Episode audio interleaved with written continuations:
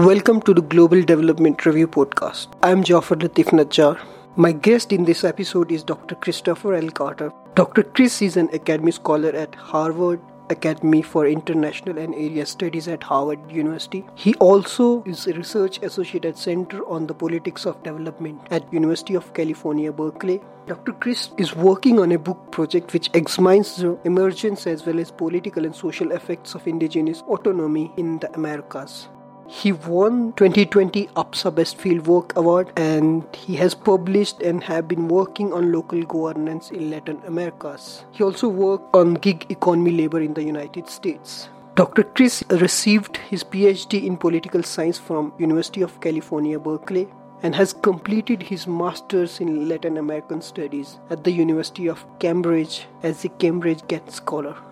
In this episode, Dr. Chris will share about his work, his theory of resource extraction, and help us to understand indigenous state relations in Latin Americas. I hope you enjoy this conversation.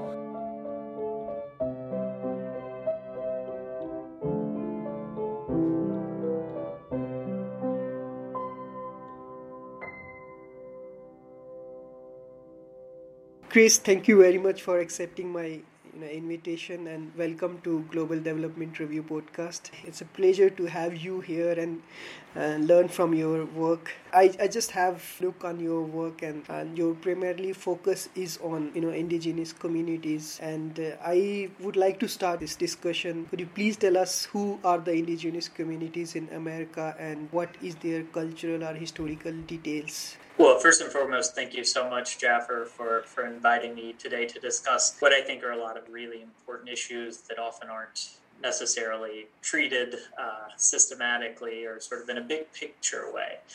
Um, so, so I'm really excited to start this conversation, and a lot of these issues are ones that I've been thinking about and discussing uh, during my interviews and fieldwork in Indigenous communities. Um, and sort of in that process, one major thing I've learned is that it's a lot easier to generalize around government behavior toward Indigenous communities than around Indigenous community responses to the government. Mm. Um, there's so much heterogeneity, which I think we'll have a chance to sort of discuss at a very superficial level today, but I think is also just really important to preface that I'll probably be making certain generalizations just due to the fact that I'm a political scientist and that's sort of my training. Um, but the reality is, communities are extraordinarily diverse and have very different experiences and ideas and demands, in fact.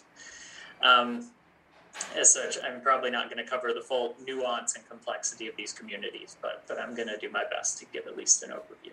Uh, so, so, with respect to your question, who are Indigenous groups, it's an extraordinarily difficult question, and there's a lot of debate over whether we should think of Indigenous groups based on an objective categorization in which it's people who maintain certain customs or traditions or continue to speak an indigenous language, or whether we should rely on subjective measures in which and people are asked whether or not they identify as indigenous. So it's a really, really tough question about, you know, which communities are indigenous or not. And depending on the definition you use, you may get, you know, anywhere in a country like Bolivia from 40% to 80% of the country can be indigenous, depending on what hmm. measures you use.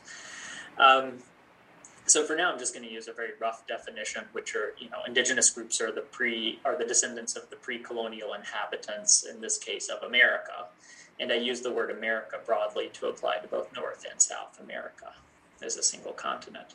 And of course, the term indigenous itself is somewhat misleading um, because it applies to you know a variety of groups that are tribal, kinship, or communal groups which in cases like sub-Saharan Africa, we tend to disaggregate into individual and ethnic groups.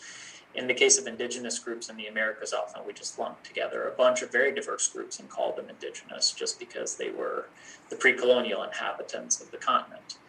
Yet that's not to say the indigenous identity isn't important for those who identify as indigenous, right? In some ways, it's become a strategic way to facilitate coordination across diverse groups that otherwise would have very little in common.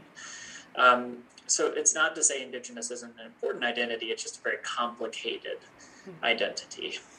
Um, so we can think of this, you know, if, if a small Quechua community in the Andes wants to mobilize against the government, they're probably not going to have a lot of luck. But if they mobilize with Aymara communities or neighboring Quechua communities and form a larger group of indigenous individuals, um, they have a greater chance of getting the things they want. Um, so the word indigenous is extraordinarily sort of contested. In many ways, it's been externally imposed. Um, but like many things we'll talk about today, indigenous groups have found a way to use these these negative things that have often been imposed on them in ways that that increase their long term political power, and we can see that just with the term indigenous. Mm and uh, you know sort, sort sort of like thinking about what might unite these diverse populations together aside from just this external category of indigenous uh, of course we have common experiences at the hand of the state largely common experiences of things like disease genocide sustained attempts at cultural assimilation extraction of natural resources violence exclusion from politics and, and markets. Um, and this this common experience of marginalization and systematic destruction has really eroded many of the resources that that the communities we call indigenous might have mm-hmm. um, not just economic resources or natural resources but political and social resources yeah. as well i will come to the uh, resource extraction but before that i just want to know what is actually the political position of indigenous communities in americas yeah so, so i think that indigenous communities uh, th- this is very different based on the specific country. And some of it, of course, is attributable to just demographics, right? In some countries, indigenous groups have a larger, comprise a larger share of the population than in others. Um, and in those countries, we might imagine that they might command more political power. Uh, historically, though, those groups were more likely to be excluded because the state saw them as a threat.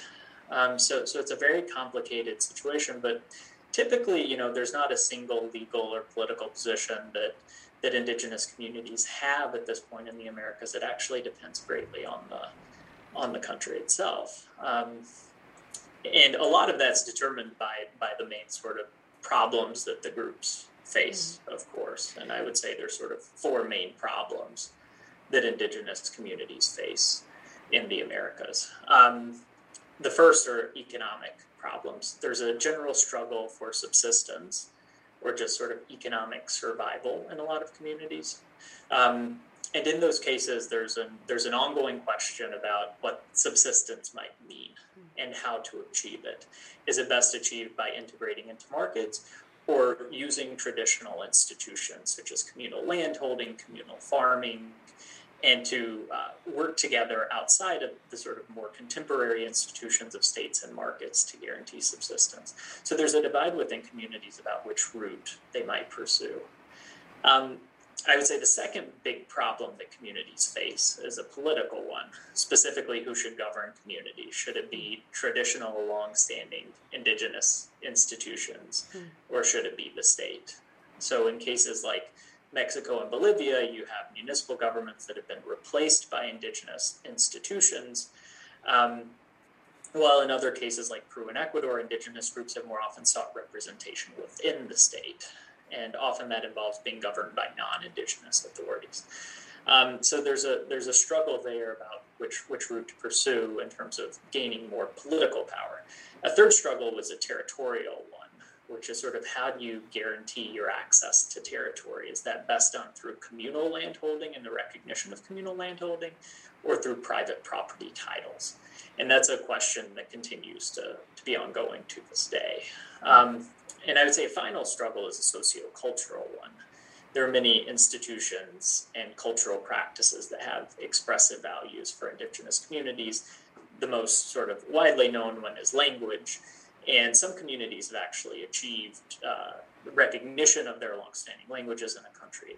Like Bolivia, indigenous languages are now recognized as official languages. Um, so, so those are just four big struggles that I tend to look at quite a bit. That, that you know, there are others that are sort of more specific to certain regions of the Americas. So, for example, in Mexico and Colombia, many indigenous communities have been displaced by civil conflict, particularly in the drug wars. Um, so, that's an important thing to, to keep in mind that many communities face, although in, in very specific ways in those countries.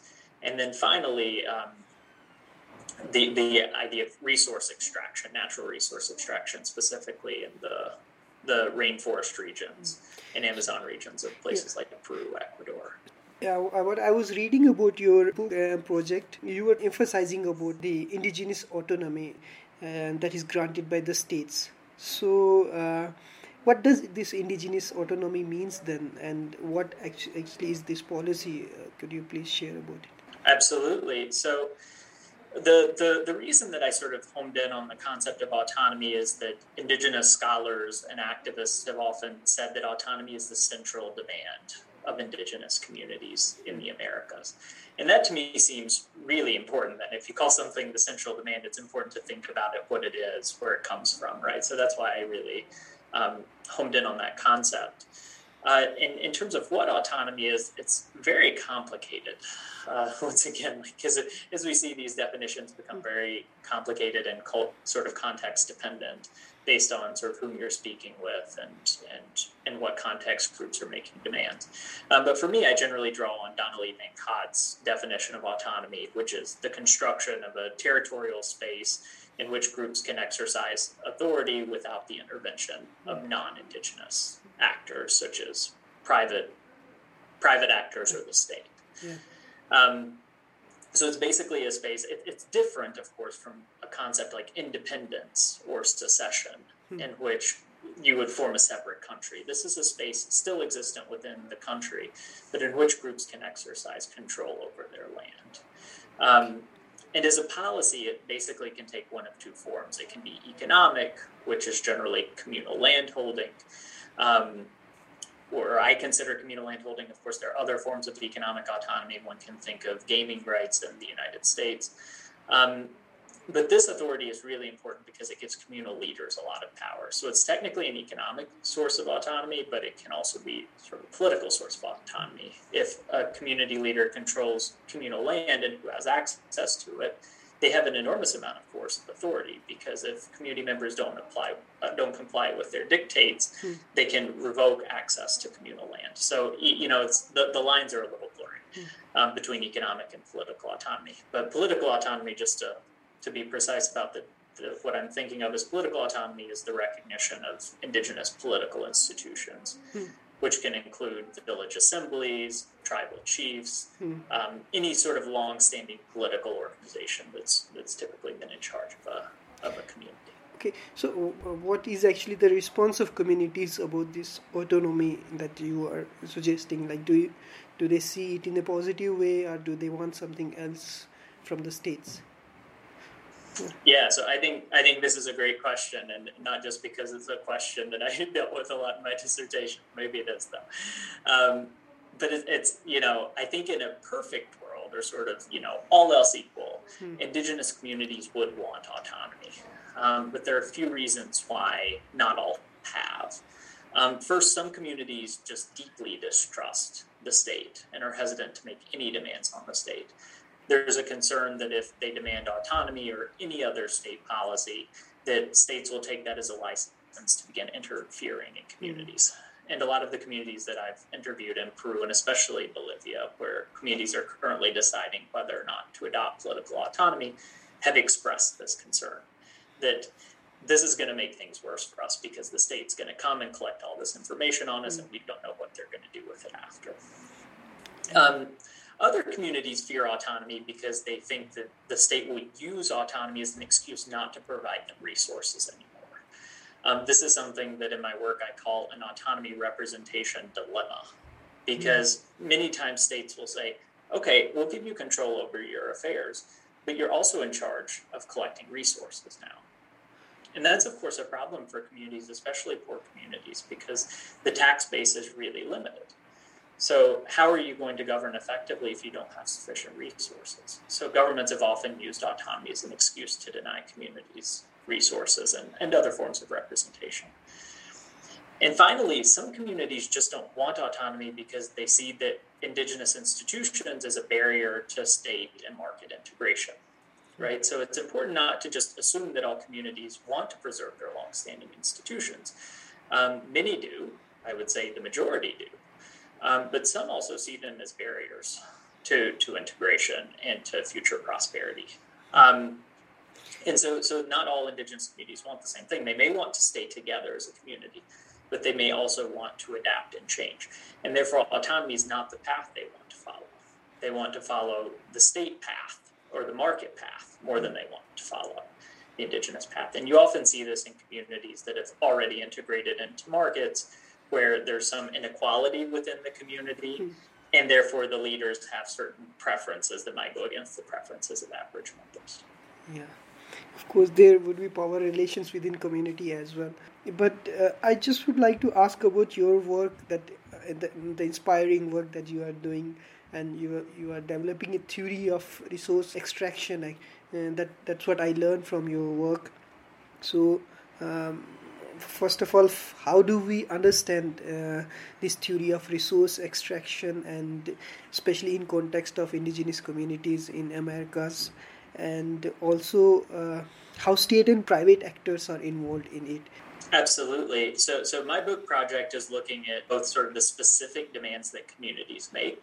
So a minute ago, I was talking about how not all communities want the hmm. same thing, and so I think that's really important. It's something that you know I sort of, as a person entering this project with very little previous experience having deep conversations with indigenous community leaders I sort of just assumed that the literature that said autonomy is the central demand meant that every community wants autonomy, and it turned out they did. You know, like one of the really eye opening things to me was that uh, there was this one of the interesting things that I found when I began this project was I looked at the this thing that was called the Indian Reorganization Act of the United States, which was passed in 1934 under President Franklin Roosevelt, and it was called the Indian New Deal um, precisely because it was supposed to expand autonomy for indigenous communities and reservations in the United States. In fact, not all communities wanted it. And as I was reading through the debates around the around the uh, the adoption of the of the Indian Reorganization Act, I learned that many communities said that they thought that autonomy would be a bad thing for them. Hmm and it would just reaffirm a sort of subordinate position of their community to the state. Other communities said this is, you know, really hopeful and we're optimistic. Of course, everyone was a little skeptical. No, no reservation in the United States at that point fully trusted the government. I think hmm. um, everyone had some skepticism, but many expressed you know, real hope and optimism about this bill. Um, and as I said, others roundly rejected. So, so that was sort of the first key I had and the first clue I had to saying, okay, well, these communities are a lot more heterogeneous than you know I was previously thinking.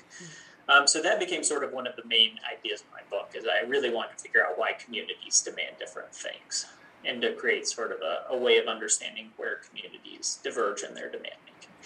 Um, the second thing I wanted to know is when communities mobilize to actually make demands on the state. So it's not enough just to have a preference. You want to know how that preference is expressed and when it's expressed in a collective way that might generate some policy change. Um, so that was the second big big dependent variable. Of, that's the second big dependent variable in my book. And you know, so so so so basically, some communities have demanded indigenous rights like autonomy.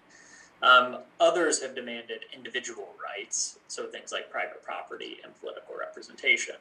Um, some have been successful in mobilizing for those rights, others have really struggled to mobilize for those rights. Um, and I argue that we can understand this because of historical experiences with resource extraction.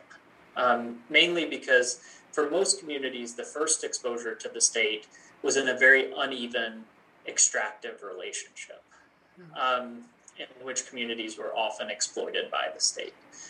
However, state extraction differs in a great number of ways from rural elite extraction, which is another form of extraction. So, state led extraction tends to be systematic, widespread, and it's per- perpetrated by a single actor.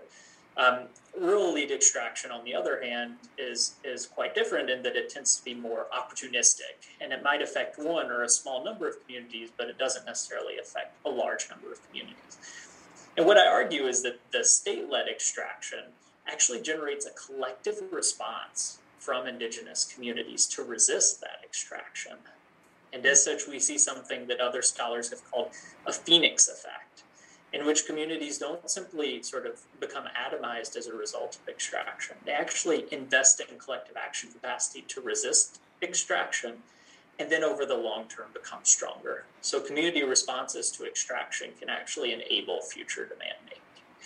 Um, and that to me was a was a pretty interesting way of looking at communities um, because we all know that the direct effects of resource extraction are bad. Mm-hmm. There's nothing good that can be said of resource extraction. But the idea that communities respond to that extraction in a way and in a way that enables them to gain long-term political power i thought was really interesting. And it's something that came up over and over again both in my interviews and and the secondary sources that i mm-hmm. consulted. How the communities indigenous communities that you engaged with are resisting like no through through the political participation through protest or through mobilization like exactly what you know role they are playing there? Yeah, so, so maybe I can give an example to, to show this a little bit. Yeah. Um, one of the main cases in my book was the 1920s road conscription program in Peru. Um, and so basically, indigenous communities were mobilized on an unpaid basis in very sort of horrible circumstances to work on roads for the government, okay. right? and they were horribly treated during the entire time. It was a bad experience. Um, but one thing that communities did in response was begin mobilizing across communities. So basically, instead of before, and even today in many cases, communities are often sort of isolated from each other. Hmm. And it's not that communities might identify with the neighboring community. In fact, they may see themselves as completely different. They may speak different languages, they may have different cultures, they may have had conflict over land and water. So the experience of extraction actually can bring these otherwise disparate communities together. Mm. And it can do so just because the communities are facing a common threat. But also think about what happens here. You get the young men from a community removed from their community to work on a road with members of other communities so now everybody's sort of forming networks and beginning to talk hmm. about this common experience. And those networks persist even after individuals return to their communities. And so you get collective action against the state. And that's reinforced over time through things like storytelling, dances, sometimes there are even pilgrimages to the work sites by multiple communities. And so there, there's an initial collective action that emerges, or at least the capacity for a collective action. Hmm. Another thing we see is that it's often violent in terms of how that collective action capacity is initially deployed. So the initial resistance might be, you know, violently resisting government officials, making threats on government officials if they dare to enter communities to mobilize people to work on these roads. Um, so, so you see a lot of initial collective action that tends to be violent. Um, over the long term, that sort of translates into nonviolent collective action in terms of demand making on the state through protests and things mm-hmm. like that. Um, but a lot of this is sort of historically contingent in the initial response because there was a form of collective action that before you have the right to vote and before you have citizenship rights, mm-hmm. violence might be the only sort of outlet to resist this extraction effectively because you don't have the right to vote in any mm-hmm. of hmm. these communities, right? So that's that's an important thing to keep in mind. It's not violence for violence's sake, but in some cases, it's the only tool in the in the repertoire. Tool of resistance. Exactly. But I also want to know that you know how is the local governance practice of indigenous communities. You know when we talk talk about because if they are resisting towards the state so there could be also you know self kind of uh, governance system or it is like a you know governance by the state and they are resisting. So i just would like to understand how how is the local level you know strategies i would say are how is the local level and uh, kind of uh, governance structure placed there within the communities? Because as you are saying that there are different communities there so how do they manage and you know work there together yeah, so I would say there are sort of two levels at which we can think of local governance happening. So, uh, you know, to take the case of Peru, which is in many ways emblematic of a lot of other cases, you have between five and 6,000 indigenous communities, mm. right? And so, I mean, you've got a lot of local level indigenous communities, and most of them are concentrated in particular areas. So within a given municipality, you could have, you know, one, two, a hundred indigenous communities within a single municipality. And then you've got, you know, thousands of municipalities in the country. So we're talking here about, you know, local governance operates in sort of a funny way. So within communities, often you have, you know, this is a broad generalization, but often you don't have, you know, the chief or something like mm. that, like some people might think. You know, it's it's often sort of a, a local person who's appointed or elected for one to three years, and people take turns. Often it's younger members of the community who take turns rotating in and out of, of leadership positions. The tr- true decision making authority often rests with either a village council or a council of elders. Okay, okay so people who have complied with all enter the, the council of elders, and that's where decision making authority happens. Um, often, so, so I won't say often, but sometimes uh, this these practices exclude women. Um, which has been a struggle in the Mexican case. So, Mexico is one of the few cases where indigenous groups have been able to replace local governments, municipal governments, with indigenous governments, particularly in the state of Oaxaca.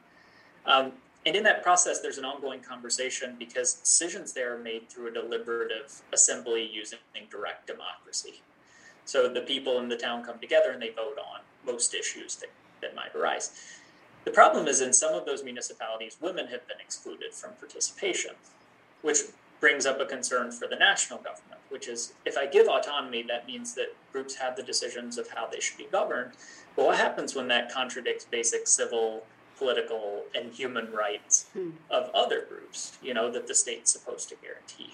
So, so there's some interesting questions that arise like that as well in terms of local government governance arrangements. But most often, anytime that that community level governance becomes a formal level of government, like a municipal government in the case of Peru, Bolivia, Panama, for example, um, you have a negotiation with the state about which practices will be allowed and which won't be allowed.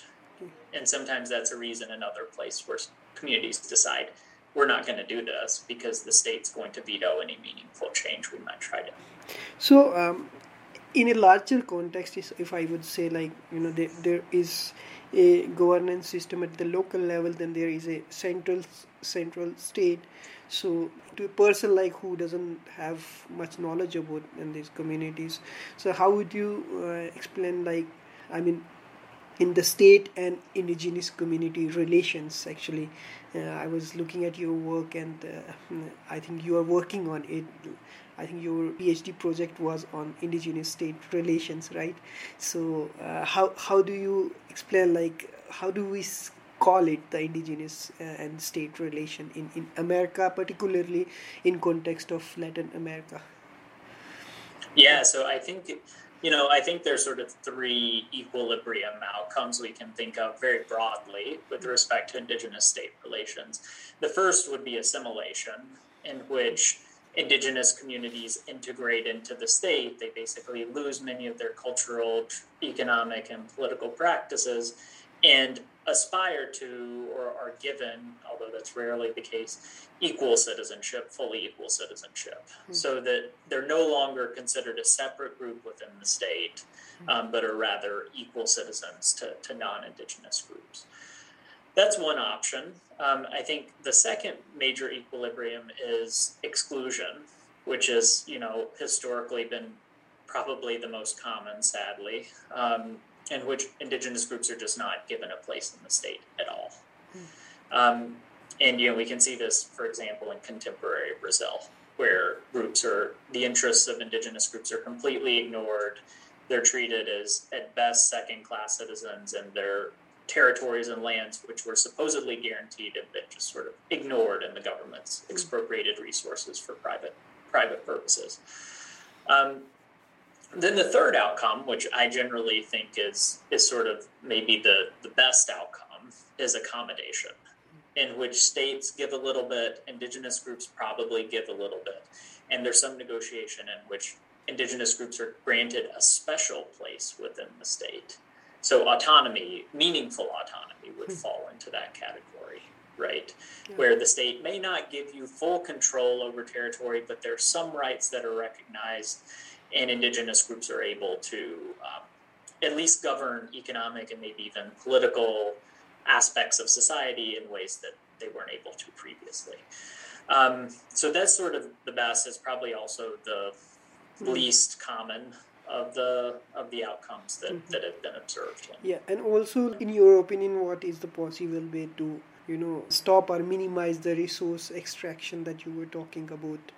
You know, uh, when um, what is happening between state and uh, private a- actors, like you know, they are extracting resources from them. So, is there any possible way to you know minimize that kind of uh, exploitation or yeah, I mean, I think that's probably the the one of the primary goals of indigenous communities.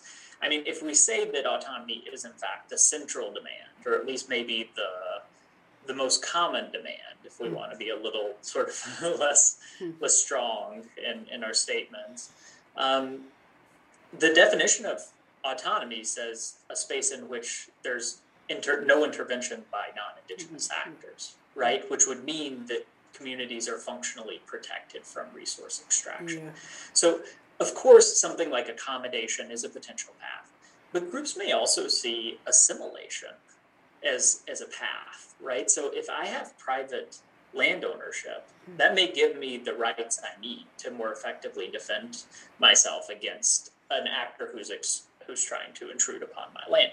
And I think you know that's that can be a logic that indigenous communities can adopt as well in terms of you know what is the best way that we can defend ourselves from resource extraction is it through the sort of integration path or the assimilation path or is it through the accommodation path and the problem with the accommodation path is that governments have often reneged on their commitments, right? They, they've said one thing, one government says one thing, mm-hmm. but then a new government comes in and completely changes the policy mm-hmm. framework. And you had autonomy in one period, and now you have nothing. Um, so the, the problem with the accommodation framework, too, is it's super dependent on who's in office at the time and their willingness to protect it. And also, like when we're talking about assimilation, uh, it's just like my my assumption um, that there could be like power relations between state and communities so maybe uh, that can also you know imbalance the relation of state and indigenous communities.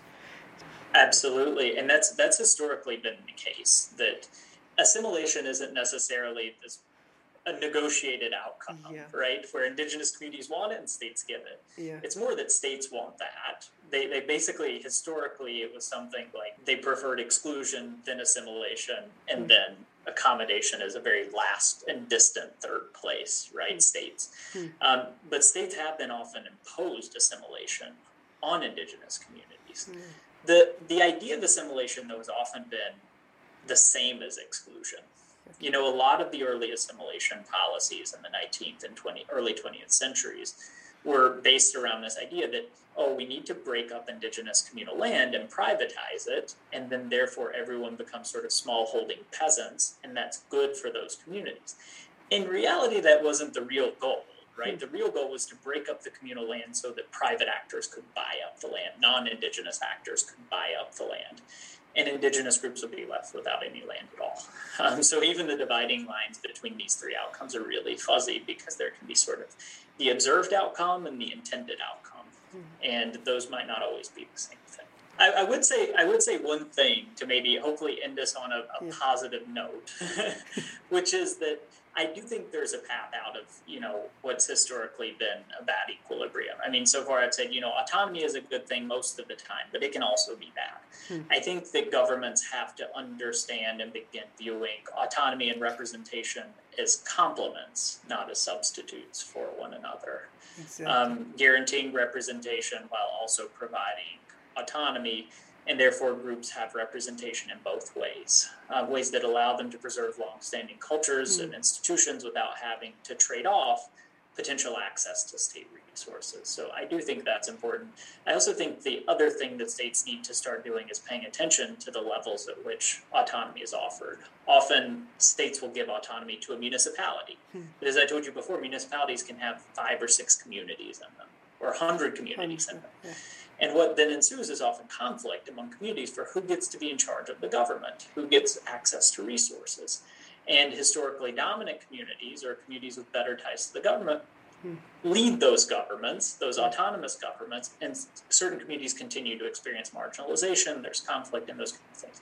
So the government also has to rethink the level at which it offers autonomy, and I think offering it a lower level where communities themselves are governed as opposed to some random you know, or maybe not so random, yeah. overarching administrative unit that contains many communities is, yeah. is in charge of government. But I think it's possible. I hope, you know, we, we see some progress in some countries. Um, you know, it's it's great to see, you know, the first indigenous person as the Secretary of Interior in the United States hopefully there's progress on the horizon and hopefully governments you know innovate in positive ways going forward to really give indigenous communities what they deserve which is an equal shot yeah. and uh, an ability to to, to redress historical wrongs that, that the state's been responsible for. I think that's a great point to end this conversation. So, thank you very much, uh, Chris, for joining me in this uh, podcast. And uh, I I I have learned a lot, and I hope that my audience will also, you know, gain from our discussion. So, thanks a lot. Thank you, Jaffer. It's been a lot of fun. I appreciate it.